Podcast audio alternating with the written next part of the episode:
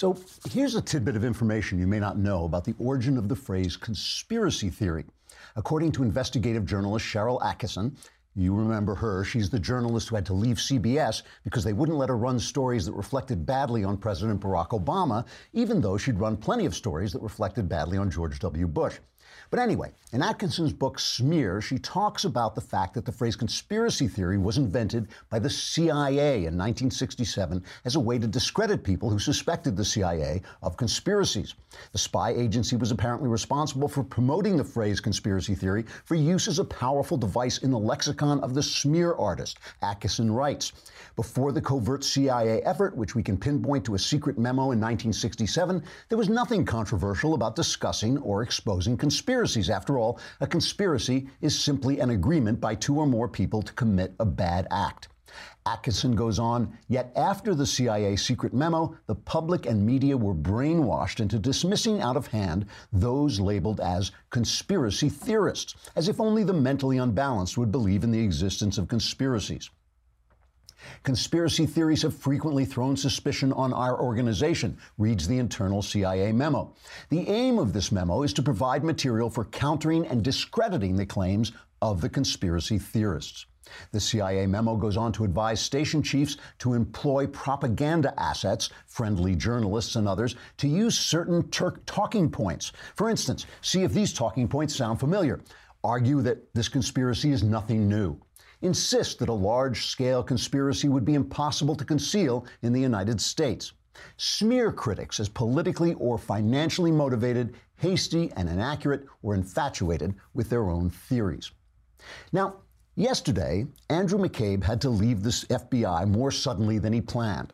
McCabe now joins James Comey, Peter Strzok, Lisa Page, James Baker, and Jim Rybicki as FBI employees who were involved in the investigation of Hillary Clinton's secret email server and have since left or been reassigned under a cloud of suspicion. This doesn't necessarily prove that the Clinton investigation was mishandled or that the FBI is involved in a more tangled web of anti Republican activity. But we do know this the lack of journalistic curiosity about the behavior of our government during the Barack Obama administration was an invitation to exactly that kind of government corruption. Just as a reminder, here's a montage of our journalistic watchdogs asking President Obama the tough questions during his time in office. A lot of parallels have been uh, offered between yourself and John F. Kennedy, who also made history, came in with a young, attractive family, had a lot of big Harvard brains around him. When was the first moment that it began to sink in that you were president of the United States? ask you about it. Any time in this campaign, did you have a chuckle that you just couldn't get rid of? Something weird that happened. It was so crazy that you just went to bed laughing about. How confident are you that your plan is going to work, and how do you avoid the dangers of being too cocky? You've racked up a lot of wins in the last few weeks that a lot of people thought would be difficult to come by. Are you ready to call yourself the comeback kid?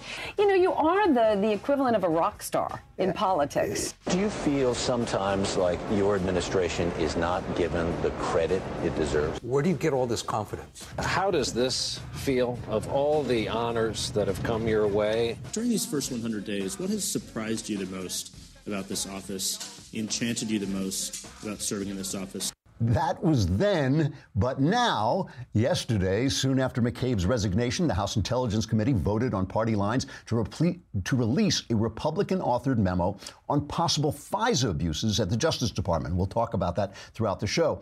Here's one reaction from the press. It's a representative reaction. And remember, this is a press who has not yet read the memo. Watch this. Donald Trump never just allows himself to have a straight shot at anything. Here we have the State of the Union coming up tonight. That should be the focus, but instead, you look at what happened last night in the House, and you had Nunes's memo, which twists the truth and it plays these crude political games with highly secret intelligence that Mika, most of the Republicans who voted to release this controversial memo that the, the Justice Department said would be extraordinarily reckless had never even read the memo. And many who did read Nunes's memo say that it falsely summarized the reality and it's filled with all these falsehoods. And And these, these misleading conclusions, all in an attempt to slur law enforcement officers, that Donald Trump, I, I don't know how I should say this, he's targeted them for a political purge. Now, I don't know for sure yet if there was a conspiracy against Republicans at the FBI. But the continued attempts of a one sided press to ignore and even hide the steady and unceasing abuse of power by Obama and other Democrats does amount to a conspiracy, a conspiracy of silence. And that's no theory. Trigger warning I'm Andrew Klavan, and this is The Andrew Klavan Show. Life is tickety boo. Birds are winging, also singing hunky dunky doo. Ship shape tipsy topsy, world is zippity zing. It's a wonderful day, hurrah, hooray! It makes me want to sing. Oh, hurrah, hooray! Oh, hooray, hurrah! All right, we got a busy day today. It's uh, the mailbag is tomorrow. And so you want to get your um, questions in if you are a subscriber. If you're not a subscriber, hang your head in shame because if you are a subscriber, all you got to do is go to the website, dailywire.com, hit the podcast button, hit the Andrew Klavan podcast button, and then there's a little button for the mailbag and put that. And you can ask any question you want about religion, about politics, about your own personal uh, problems and issues in the world. My answers are guaranteed 100% correct and will change your life on occasion for the better. Then later today, uh, Uh, we have the, pre- the President's State of the Union address, and we will be covering that here live starting at 8 p.m. Eastern, 5 p.m. Pacific. We're just going to hang out and talk about it. Me, Ben, uh, well, we let Knowles in? Yeah, I guess. Well, somebody's got to serve the drinks. Uh, and then, of course, we'll have uh, the God King of the Daily Wire, Jeremy Boring, who will be lowered on a wire because that makes us laugh. And Alicia Kraus will also be then there. You can send us questions live there, and we will answer you on air. And we may even fight among ourselves. Catch live streams at dailywire.com, Daily Wire Facebook, or Daily Wire YouTube to spend the evening with the three of us, the four of us, including Jeremy. We don't even like to speak his name because lightning and everything. It's, you know, we can't even speak Jeremy's name. But again, that's tonight, January 30th at 8 p.m. Eastern, 5 p.m. Pacific. Follow us on Facebook and YouTube, and we will notify you when we go live so we can spend every unforgettable moment together. And since this is the State of the Union, there'll probably be a lot of forgettable moments, and we'll share those with you too. Uh, we later on we have uh, Andrew Hyatt here, a friend of mine, good friend of mine, who has just directed the major Easter release uh, from Sony's faith-based pictures uh, department, uh, which is very exciting for me. For, I'm sure for him, but for me, you know, we have this is kind of the Andrew Culture Week. We have Andrew Hyatt today. Then on Thursday we have Andrew, Andy Weir, the guy who wrote The Martian, and I'll be here all the whole week. So it's like just Andrews everywhere. yeah, that's right. Um, so we want to talk also. Oh, here's something new about stamps.com. I'm always peddling stamps.com, and I love stamps.com because one of the reasons I love stamps.com is because I love the post office. I have made my living through the post office for most of my life. They were so helpful to a writer. But now I want the stuff that's in the post office to be in my computer, and so I use stamps.com. That's why. But, you know, stamps.com also can be helpful with postage rates. They keep going up at the post office, but stamps.com keeps your rates down with postage discounts up to 40%. These are discounts you can't even get at the post office. Stamps.com saves you 3 cents on every letter you send. Pay 2016 prices for 20 18 stamps. Just use stamps.com and you can automatically calculate and print the correct amount of postage for every letter or package you send. Stamps.com brings you all the services of the U.S. Postal Service right at your fingertips. And, and, Right now, you too can enjoy the stamps.com service with a special offer that includes a four week trial plus postage and a digital scale. So you don't put too much postage on your uh, letters. Go to stamps.com, click on the microphone at the top of the homepage, and type in Klavan. And I know, you know, I know what you say to yourself. They say, wow, that sounds great, but I can't do it because I don't know how to spell Klavan. But it's K L A V A N. So go to stamps.com, enter Klavan, and you get a four week trial plus postage and a digital scale, stamps.com. So here's what the Democrats did yesterday, okay? They ensured that 20 week old babies can continue to be aborted. I mean, that's legal, I think, in 50, in, in 50 states, I believe that's legal, with some restrictions on it. Now, I got to stop here for a minute. And just to be fair, the Democrats, Bob Casey and Joe Manchin and Joe Donnelly, actually supported, they were trying to get the 60 votes they need to end the make believe filibuster, which really they should be getting rid of, but they couldn't get the 60 votes. And so three Democrats did vote for this measure to end 20 week old uh, abortions of 20 week old babies. And two Republican senators, Susan Collins and Lisa Murkowski, the liberal Republicans, voted against it. You know, I, I, I have to pause here before we get to the FBI. 20 weeks, you know, I wrote this this movie, this script about abortion, and we kept talking about 20 weeks, 20 weeks, and somewhere along the line, I stopped and went, 20 weeks? That's five months. At five months, a, an expectant mother can tell you the personality of the baby she's carrying. Five months? Are you kidding me? And of, co- of course, they're now finding out. Big surprise that 20 week uh, year old infant, uh, unborn baby can feel pain. So you're not just killing this poor creature. You're torturing it. Unbelievable. It is. Un- this is unbelievable. And you know, I put this online sometimes. I'll put it up on Twitter, and I'll get these uh, texts from pro-abortion people saying these tweets from pro-abortion people saying, "Oh, well, no woman would abort that late unless she had a good reason." When did that happen? When did women become sparkly supernatural creatures who never do anything wrong? I know women who shoot you in the head for 20 bucks worth of crack. What are you talking about? If women do this, you know, women abort children for all kinds of reasons, including they want them to have a different star sign. I mean, you don't know what level of woman you're dealing with, what level of human being you're dealing with. And the other one I keep hearing is you can't force a woman to carry a baby to term, which is like saying, you know, you can't force me not to kill my wife. You know, once you make a decision and that decision has consequences, you incur those consequences. When I decide to get married, I can't just walk out the door. I have to then go to law and say, I want a divorce. And I certainly can't blow my wife away because, because, you know, I have the right to, it's freedom to choose. And that's what they're saying. You made a decision. You made the decision to have sex. You made the decision. And, and you, you're the one who got pregnant. It didn't happen. You weren't hit by the pregnancy bolt. You know, this, this is obscene. The fact that the, this is the Democrats' calling card. That they did that, and then they keep attacking this tax cut as if it's a bad thing that ordinary middle class people are going to get some extra money in their paycheck. They keep saying, "Oh, it's just crumbs, crumbs, a thousand dollars, it's just crumbs." It's just crumbs if you're a Democrat on the take, maybe, but you know, a thousand bucks is a lot of money for most of us. For most people, that is you know a, a good amount of money, and that's kind of the bonuses they're handing out, and the bonuses are going to lead to higher pay. That's also happening. Finally, they went out of their way to shut down any talk of corruption at the FBI to keep information from you. Okay, so first we had uh, McCabe, Andrew McCabe, in this week of Andrews.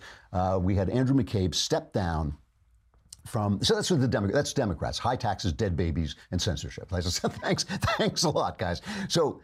Uh, the head of the FBI, apparently, this is source material, but they say that he pressured Andrew McCabe to leave. Now, this is a very soft landing. He's going to retire in March anyway. He's still going to get his paycheck. He's still going to get his full pension, but it's just get out of the way. And we don't know why this happens. We don't know whether there's something bad coming down the pike. And Christopher Wray heard about it that from the Inspector General's report, the Justice Department has an Inspector General studying the FBI's treatment of uh, Hillary Clinton and Donald Trump. And so maybe there was something in that. But also, Christopher Wray went on and he saw this FISA memo. Okay.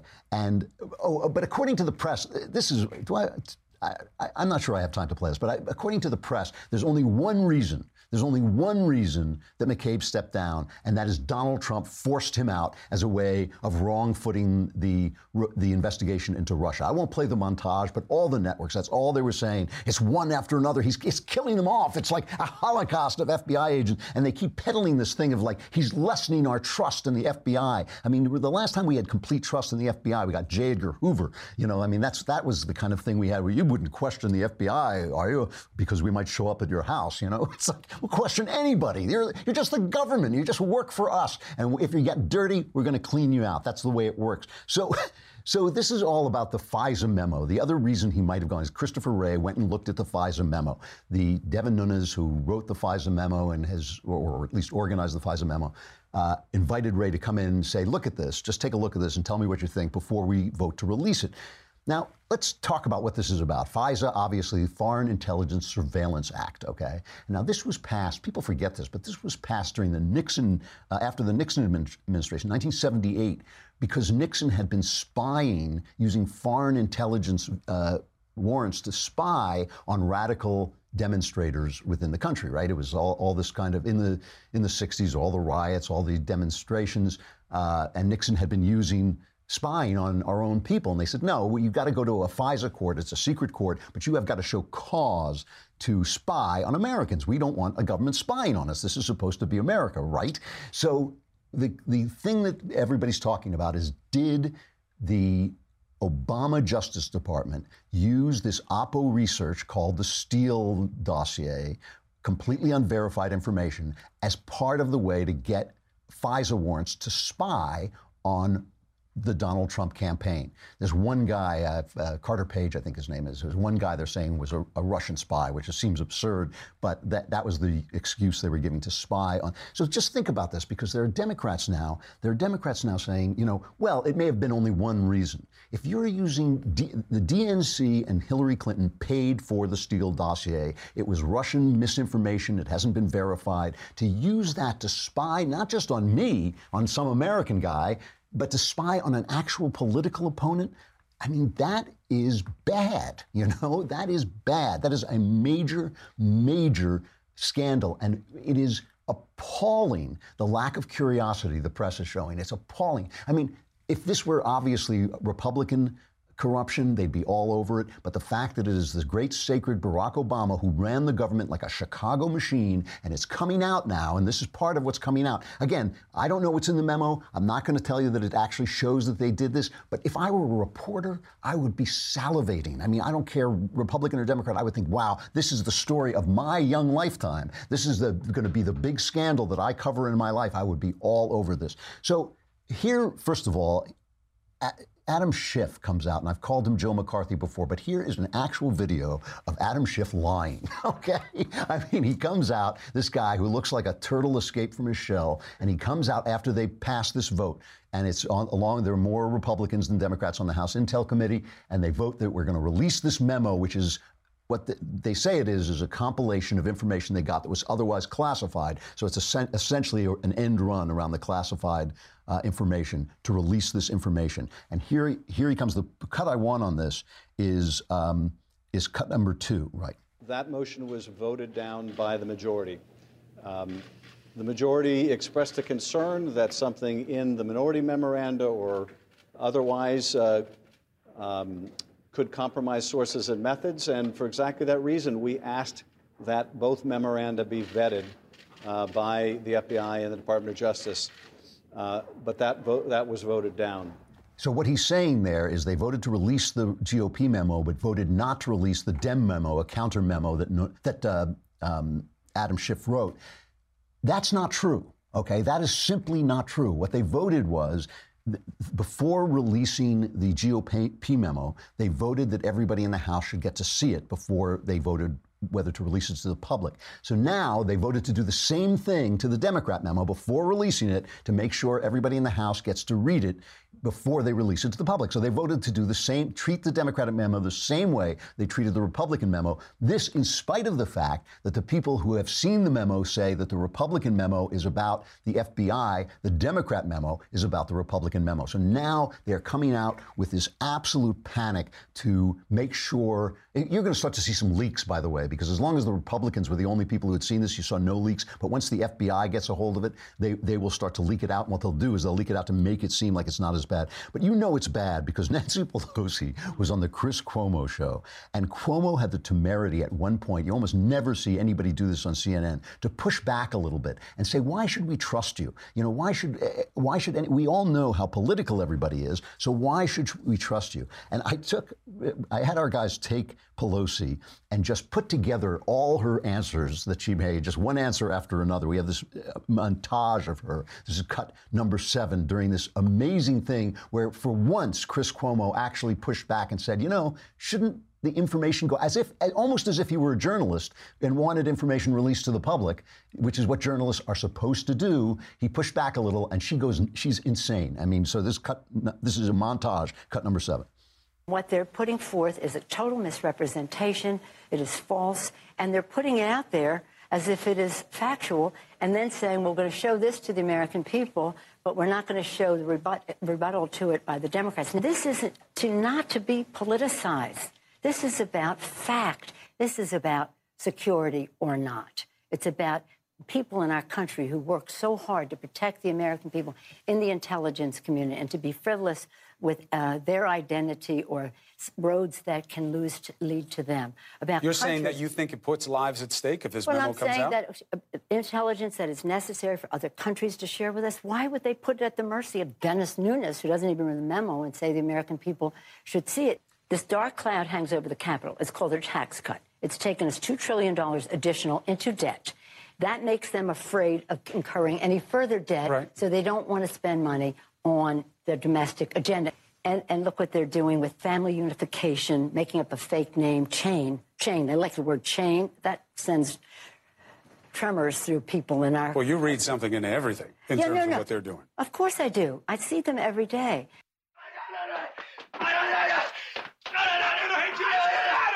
I'm hysterical. I'm having hysterics. I'm hysterical. I can't stop when I get like this. I can't stop. I'm hysterical.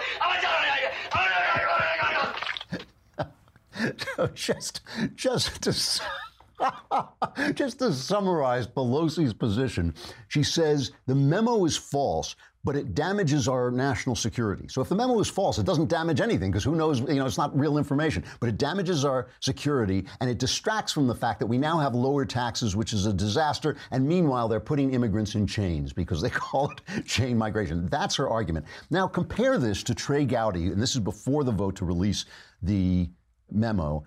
Gowdy went on. Gowdy, who has backed the Robert Mueller investigation relentlessly, he has said, leave him, in his words, leave him the hell alone. Let him do his job. He has said this relentlessly. But he, when asked why they should release the memo on the Sunday show, this was his clearly reasonable answer. This memo is nothing but a, a um, the distilling, uh, the, the, reducing of thousands of pages of documents provided to us by the department and the Bureau. So there's nothing in this memo that the department is not already aware of. Um, if you think your viewers want to know whether or not the dossier was used in court proceedings, whether or not it was vetted before it was used, whether or not it's ever been vetted, if you are interested in who paid for the dossier, if you're interested in Christopher Steele's relationship with Hillary Clinton and the Democrat National Committee, then yes, you'll want the memo to come out. If you're Adam Schiff, who is um, consistently wrong uh, when it comes to issues of disclosure. He didn't want us to find out any of this information, Chris. He, he fought. In fact, GPS went to court. Fusion GPS went to court to keep us from finding out that the Democrats paid for the dossier. So if you're Adam Schiff, of course you don't want the information to come out. You didn't want us to find it in the first place.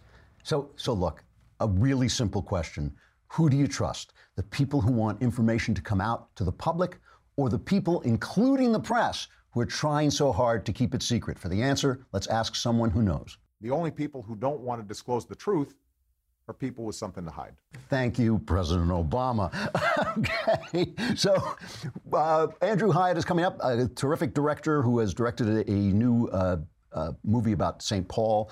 Uh, we'll talk to him first, but first we have to talk about Boll and Branch because Boll and Branch are these these terrific sheets.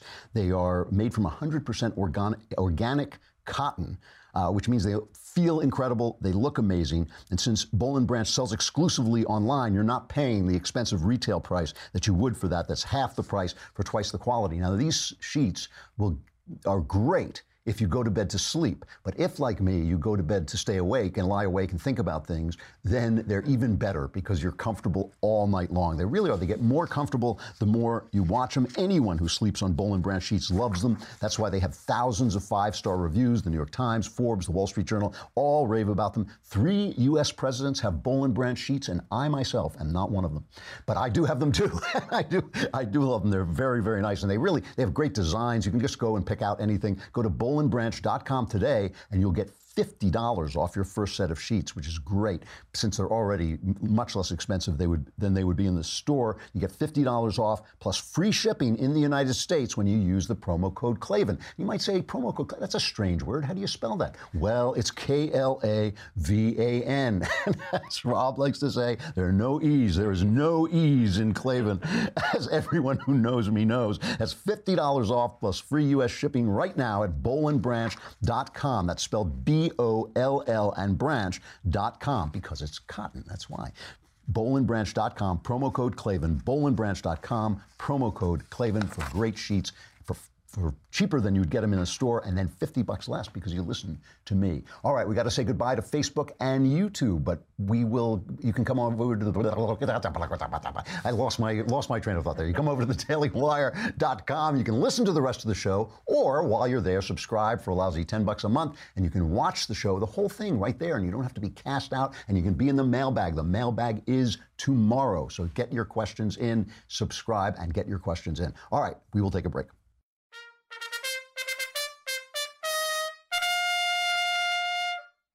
So let me tell you about Andrew Hyatt. I, I met Andrew Hyatt. He was working at Mpower, which was uh, it's still there. It's not doing as much as it used to do, but it was a way of, of funding, trying to get money, ch- channel money and channel talent toward uh, Christian-based, faith-based films or films with any kind of faith-based. And uh, Andrew and some of the other folks over there uh, optioned a, a, screenplay of mine, and so we got to be friends. And he invited me to one of his early kind of indie small pictures, and it was called uh, The Frozen. And I'm watching The Frozen, which was kind of a, a, spooky film about people lost in the woods. And there was one shot ver- very early on in The Frozen. I remember it. It was guys on a, a snowmobile were going by the woods, and there was just a glimpse of somebody standing in the woods. This very frightening thing. And I have been telling directors forever that is much scarier if something goes by so fast you almost don't see it than if they linger on it. But directors do not have the willpower to do it. And the minute I saw that shot, because it was perfect, it was just right, it scared the hell out of me.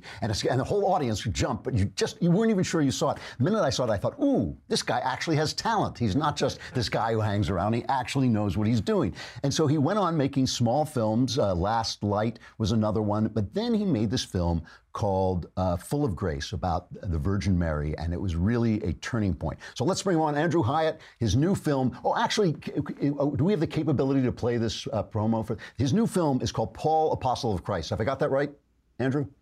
That you is, got it. All right. Spot on. And just to, just today, they released the uh, promo for it, right? The trailer. That's right. Before we talk to you, let us watch the trailer for this. I, Luke, send a message to all those that follow our Lord Jesus Christ. There is a terrible evil in the world. Darkness is spreading.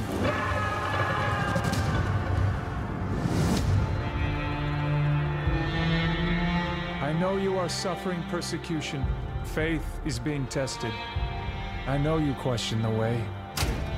But I've come to Rome to find Paul, to write his story, to bring hope, to bring light into this present darkness, and to remind us all how God changed a hateful man who will change the history of the world. Luke, am I dreaming? I Rome stained with the blood of our brothers and sisters. No! This is what trusting God gets you. People are desperate. We're the only light left in this city. I cannot fix their faith. You can inspire. All right, well, we'll cut it there and let you go see the rest of it. You got a great eye, Andrew. You really do. Your your pictures I they always look ter- they always look terrific. Anyway, how you doing? It's good to see you. I'm doing good. I feel like this is the future of the talk show. You in your fancy wood paneled room, and me in my hotel room. I didn't even have to put on pants. I, I, I did. Don't, don't, that's too much I information. Don't. T- oh, okay. It's like, but, uh, but, I appreciate. I appreciate. I always tell people I, I, don't see my friends anymore. We just interview each other. Like that's it. Probably better for our friendship, right? Yeah, exactly. Uh, so let, let's talk before we get to this. You're you're a small filmmaker. You're making indie films. There's obviously for none of us is there a real future in that unless somebody starts to pick them up, and then you make Full of Grace. What what made you decide to do that? Well, I yeah, you know, I wish I could say I had this beautiful conversion and I felt called to make a film, but honestly, I was broke and these guys called me out of Chicago and I needed the money, so yep, said, that's that's the way it works.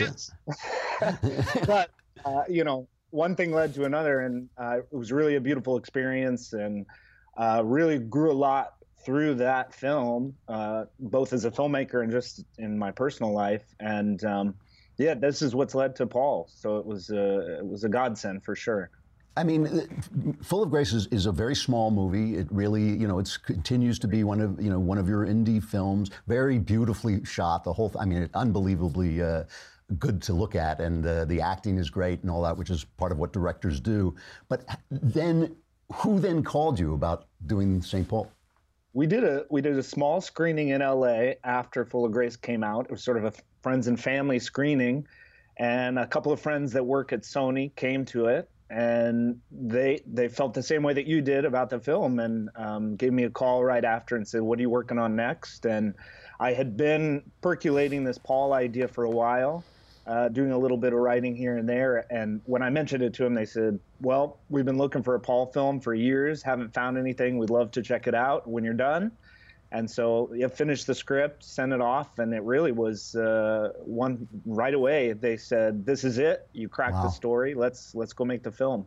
Wow, that's Which, great. as you know, very, that's very rare. That yeah, doesn't happen. yeah. no, it is very rare. And also, I mean, one of the things that happened after uh, Mel Gibson made uh, Passion of the Christ is all these studios started building faith-based div- divisions, right? So Sony's what they called a firm is that Affirm Films, yes. Th- yes. Affirm Film. So that's their faith-based division. But because nobody in Hollywood actually has any faith, they, they kept making these movies, these Bible movies that basically insulted anyone who believes in the Bible. So they would make, you know, the Noah movie and it was about God destroying the world for environmentalism, and then they would make the Moses movie and Christian Bale, terrific actor, but he would go out there and say Moses was kind of a terrorist. And you think like, huh, I'm not going to that movie, you know? and then and then they would tell you, oh well, Bible-based films don't make any money after insulting the people who would have gone to see them. But in this case, you are obviously a devout guy, you're a, a faithful guy.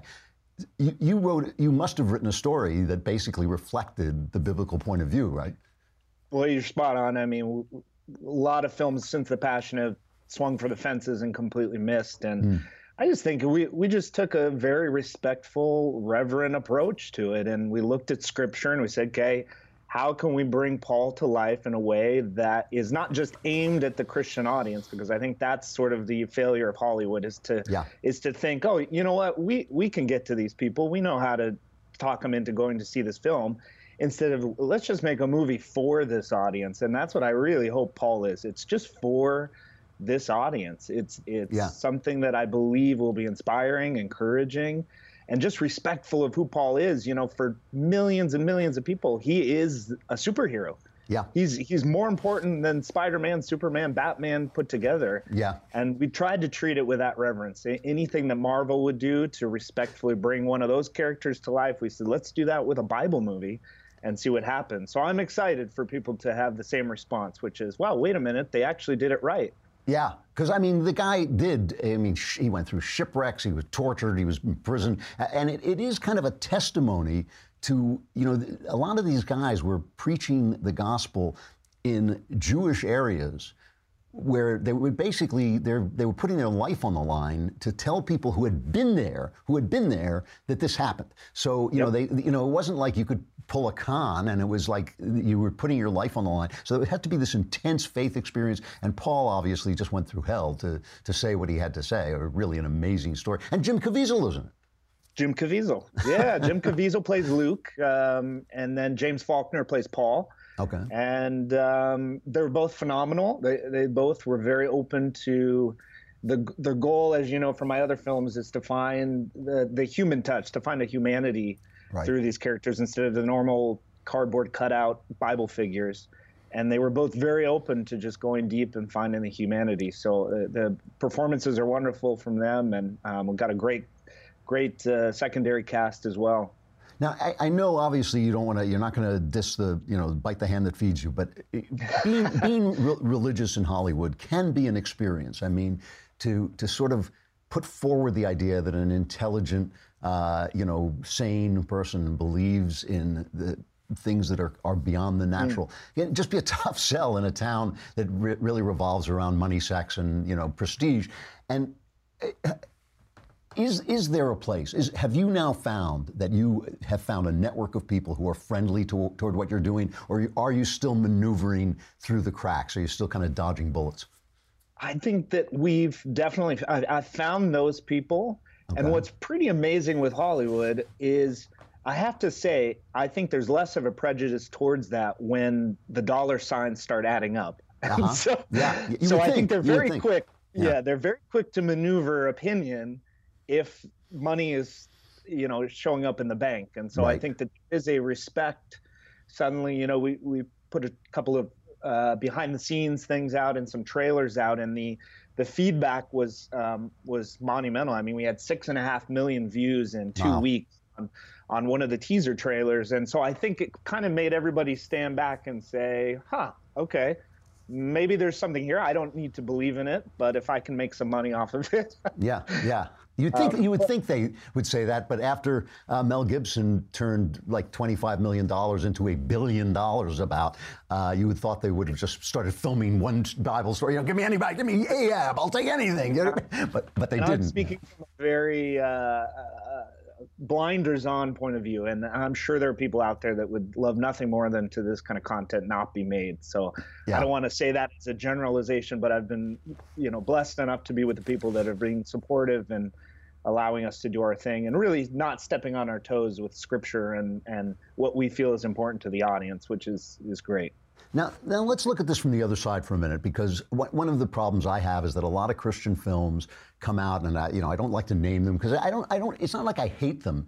It's I, I find they're rom coms for Christians. Mm. Basically, everything works out right. Uh, whenever people stray from the Christian path, bad things happen. Whenever they go back, they're happy and joyful. And it, it, you just sit there and go like, "Wow, I wish, I, I wish that was life," you know.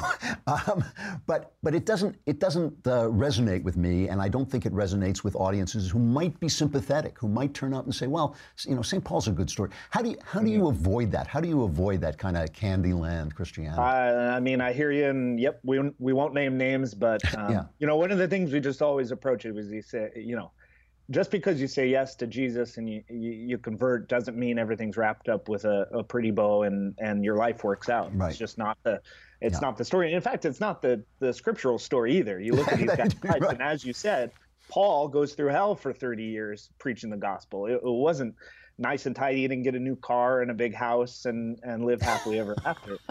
But you know, Yeah. he, his life changed and he gave everything. And so, I, I think as much as we can avoid that sort of saccharine, um, just vanilla approach to Christianity and just offer something deeper and more human um, and more of the experience that I think we all have. I mean, I would. I'm like you. I would love to meet the people that that's what happens to them. They go to church on Sunday and they win the lottery on Monday, and it's like, wow, that's awesome. that doesn't happen to me. You Yeah. know, I'm I'm a sinner. I fall on my face every day, and and I need something a little deeper and a little more gritty and more human. And I think that's what Paul offers. And so we just hope that it, it sort of maybe turns that ship a little bit as far as, um, and I hear you, it's the inspirational drama versus a real faith experience. Right, exactly, exactly. And, and Paul is a great example of that because I mean, like, like he's just he's such a tough guy. He's a very hard-boiled individual, and he goes through so much stuff, and he never. There's not one point in the letters where he starts to think like, eh, maybe not. You know, maybe, maybe, maybe I'm out of here. You know? He's very, very tough about it. Uh, the other thing that sometimes can just get in the way of storytelling. I remember you did have this experience a little bit with Full of Grace, was that you have to you have to toe a theological line. You have to be very careful not to step on anybody's toes because there are some people who believe if you stray one word from the Gospels or one word from the Bible, uh, you're going to go up in smoke. How hard it is? How hard is it to convince Christians to let you tell your story, to let you tell a story as, as a story? That's a great point. Um, and I think all we can really do is we, we try to just be so, um, so woven into scripture that there's never a moment in the movie that we feel that we've stepped over that line. And Uh-huh. of course, some has to be fictionalized. We don't have everything. Of course, you know the the villain of the movie is sort of a, a combination of Romans that appear in the Bible, and we've had to put it into one character. So while yes, it's fictionalized, that we never feel at any moment that we're sort of making things up that that we can't say for certain would exist or had existed or really fall into line in scripture. And i think that's that's the hard thing is just sort of you have every checks and balance to just say man i know we have to say that this happened and it's not here but okay look at what happened before after around. We can safely say that this is this, is, a fair assessment. A fair i think that everybody really wanting to again be really respectful to Paul and bring something beautiful to this character and this story that it sort of gets away from as you said the Hollywood approach of wow that's not that's not narratively interesting let's just change the whole dynamic here between Noah and God Right. You know, surely I'm sure that you know he No had one will some notice, disagreement. No one will notice. So, so what now? I mean, are you afraid of getting typecast as like the Bible guy? Or I mean, do you want to go on and make a broader range of of stories?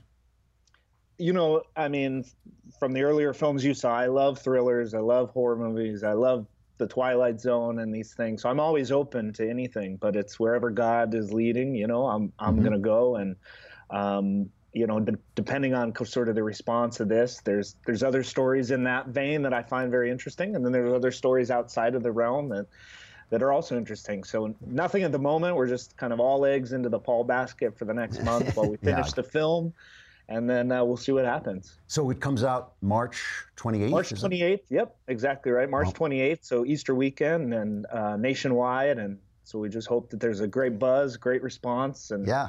we'll find it encouraging and inspirational. And uh, Very- bring your friends.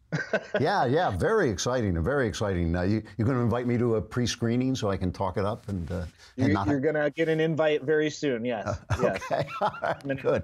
Next, right after I get off the interview here. well, I'm looking forward to it, Andrew. Congratulations! It's it's Thank such, you very it's a it's a great thing, and I've seen your stuff. You are a terrific director, so I'm sure it's going to be great. Andrew Hyatt, uh, the name of the you. film. Give me the real name of the film so I get it exactly right. Paul, Apostle of Christ. Paul, You Apostle of. Christ, March 28th. All right, I'll I'll see you soon. Thank you. Bye bye. That it does look good. I mean, the guy's got an eye, you know, like it's just that that first moment that I saw that guy standing in the woods, and I thought that's the way that you do that. That is how you do that. He's really got a good eye. All right, sexual fall from St. Paul to sexual follies. What? It's a natural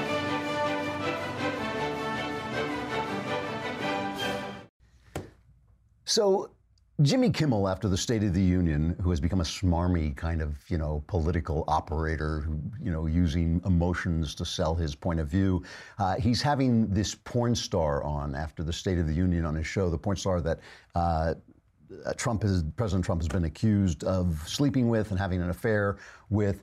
And, uh, you know, uh, it's really interesting to me that whenever whenever there's a sex scandal on the right, what the sec, what the left, because the left is all for sex, right? The, all the left ever sells is sex. Any kind of sex you want, you, you can be any sex you want, you can do anything you want. That no one has any right to say anything. You can't slut shame people. You can't shame people about anything they do. But suddenly it becomes an issue. And what they always say says say is on the right, it's hypocrisy because if it's you know if they're accusing Ted Cruz of something, well, he's a big Christian, so he's a hypocrite. That they don't really understand what Christianity or hypocrisy means. But that's okay. At least they're making a point. Point. With Donald Trump, he's a billionaire who ran beauty contests. We know exactly what he was doing. We know, I mean, we have no doubt in our mind how Donald Trump was spending his free time. So why is this even a story? And why is Jimmy Kimmel against sleeping with porn stars? Does he not think one should sleep with porn stars? What, what is exactly is he saying? See, the whole thing is it's not the sex. It's the politics. And we have been taken in by this too long. Part of this is because Ronald Reagan helped bring the evangelicals into the conservative movement and into the Republican Party, and we have used their votes. And conservative uh, and evangelicals get very excited about this, these sex issues, but do they really matter very much in politics if we are talking about people doing what they do? In other words, they're not talking about rape. We're not talking about beating somebody up. Michael, just to show you that this is not sexist po- not politics. This guy, Michael Wolff, who wrote this book, what was it called? Fire and Fury, which is just innuendo. He went on and did something so disgusting that even an occasional Democrat, he was on Bill Maher's show, and Maher was encouraging him, and he said, "Is there anything in the book that we don't know about?" It's obviously a setup. Obviously, Maher knew what he was going to say, and he started dropping these this innuendo. Oh yes, he's, Trump is sleeping with someone right now, and if you read my book carefully, you know who it is. Let, listen to this. Who is he? You have to read oh, between the lines. What lines? Tell us the lines. You say it's in the book. It's toward the end of the book. Okay, well, it's in the book. Then we go. You know, you just you just have to. F- you'll know it. I'll know now, it. Now that I've told you, when Okay. you when you hit that paragraph, you're going to say all right. bingo. All right, so you're going to say bingo. Apparently, people who've read the book, and I'm not going to read the book. I have my life is too short. Uh, come out and say there's this innuendo about Nikki Haley. Now, I make lots of jokes about Nikki Haley. I make lots of sex jokes. I, I make jokes about everything, so I feel absolutely free to do this. But if you have not got that information, and apparently he has not got it, and some of the stuff he says, you know, he says, oh, she's spending a lot of time on Air Force One. She says, I've been on Air Force One once, and, you know, air, there were plenty of other people there, and I've never, you know, been alone with the president, and all, all this. She just completely, completely denies it. But there, even in the New York Times, Bari Weiss over there, who is, um, she is the daughter of, uh, White, oh, I can't remember his name. He's Weiss, who writes for the Wall Street Journal. She's kind of got a more cons- conservative uh, point of view, but she goes off and she says if if if they he had done that to Barack Obama and the ambassador at the time, Samantha, whatever her name was, if he had gone off and done that, people would have heads would have exploded. I mean, people would have exploded to basically say, "Oh, here's a powerful woman. I'm going to accuse her of sleeping with the boss. She must have gotten that job by sleeping with the boss." should be, you know, anti feminism 101, right? This is a, an insult to every woman who has made it on her own. Uh, you know, I make all these jokes about Nikki Haley, but there are actually jokes about me. There are jokes about my re- reaction to Nikki Haley. She's obviously doing a great job. I continually say she's doing a great job. It's not about sex, it's about politics. The hypocrisy is so strong with the Democrats because it's never about sex, it's just about getting you outraged. And I said this about Roy Moore, too. I don't like Roy Moore. I don't like what he stands for. I don't like what he says. I don't like what he pretends to be. But that stuff about the sex was just about politics. Just to show you, because it happened in real time on The View, Senator Kirsten Gillibrand, Gillibrand was going around making a big fuss over Donald Trump and women. Oh, he should be, basically, she's saying he should be thrown out of office for the things he has done with women, none of which we actually know. Meghan McCain pointed out that Kirsten Gillibrand was a big supporter of both Hillary and Bill Clinton. And just watch her change direction in mid flight. Watch this. Let's talk about Trump first. He has multiple allegations, dozens of Yes. allegations, over a dozen allegations of sexual assault and sexual harassment. He should resign because of that. He should be held accountable. I've not heard that from any Republicans.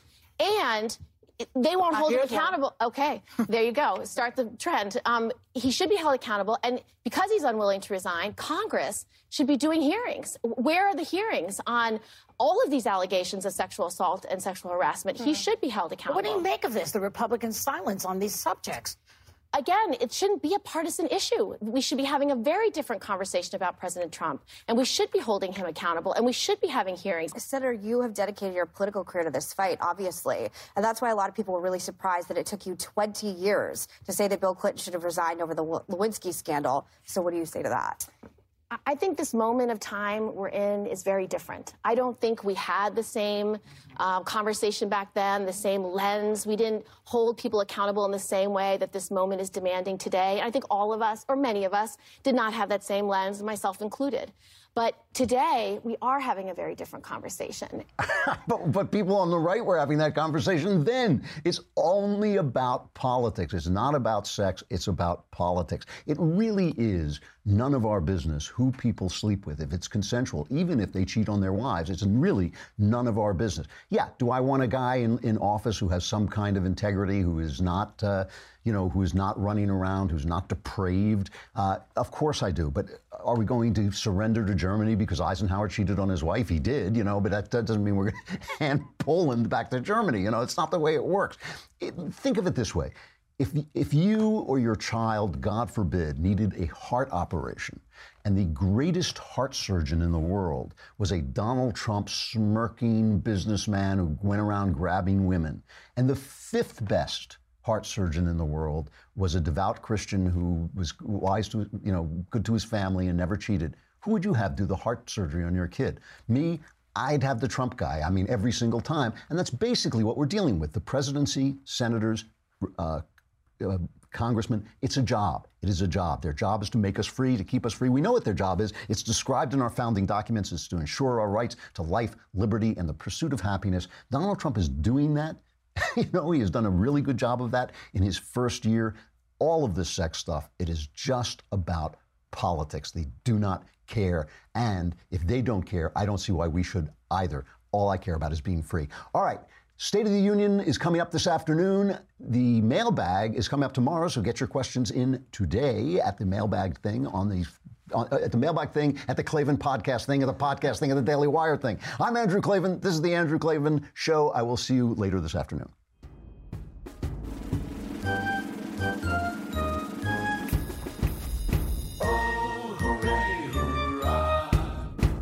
The Andrew Klavan Show is produced by Robert Sterling. Executive producer, Jeremy Boring. Senior producer, Jonathan Hay. Our supervising producer is Mathis Glover. Technical producer, Austin Stevens. Edited by Alex Zingaro. Audio is mixed by Mike Coromina. Hair and makeup is by Jesua Alvira, and our animations are by Cynthia Angulo and Jacob Jackson. The Andrew Klavan Show is a Daily Wire forward publishing production, copyright Forward Publishing 2018.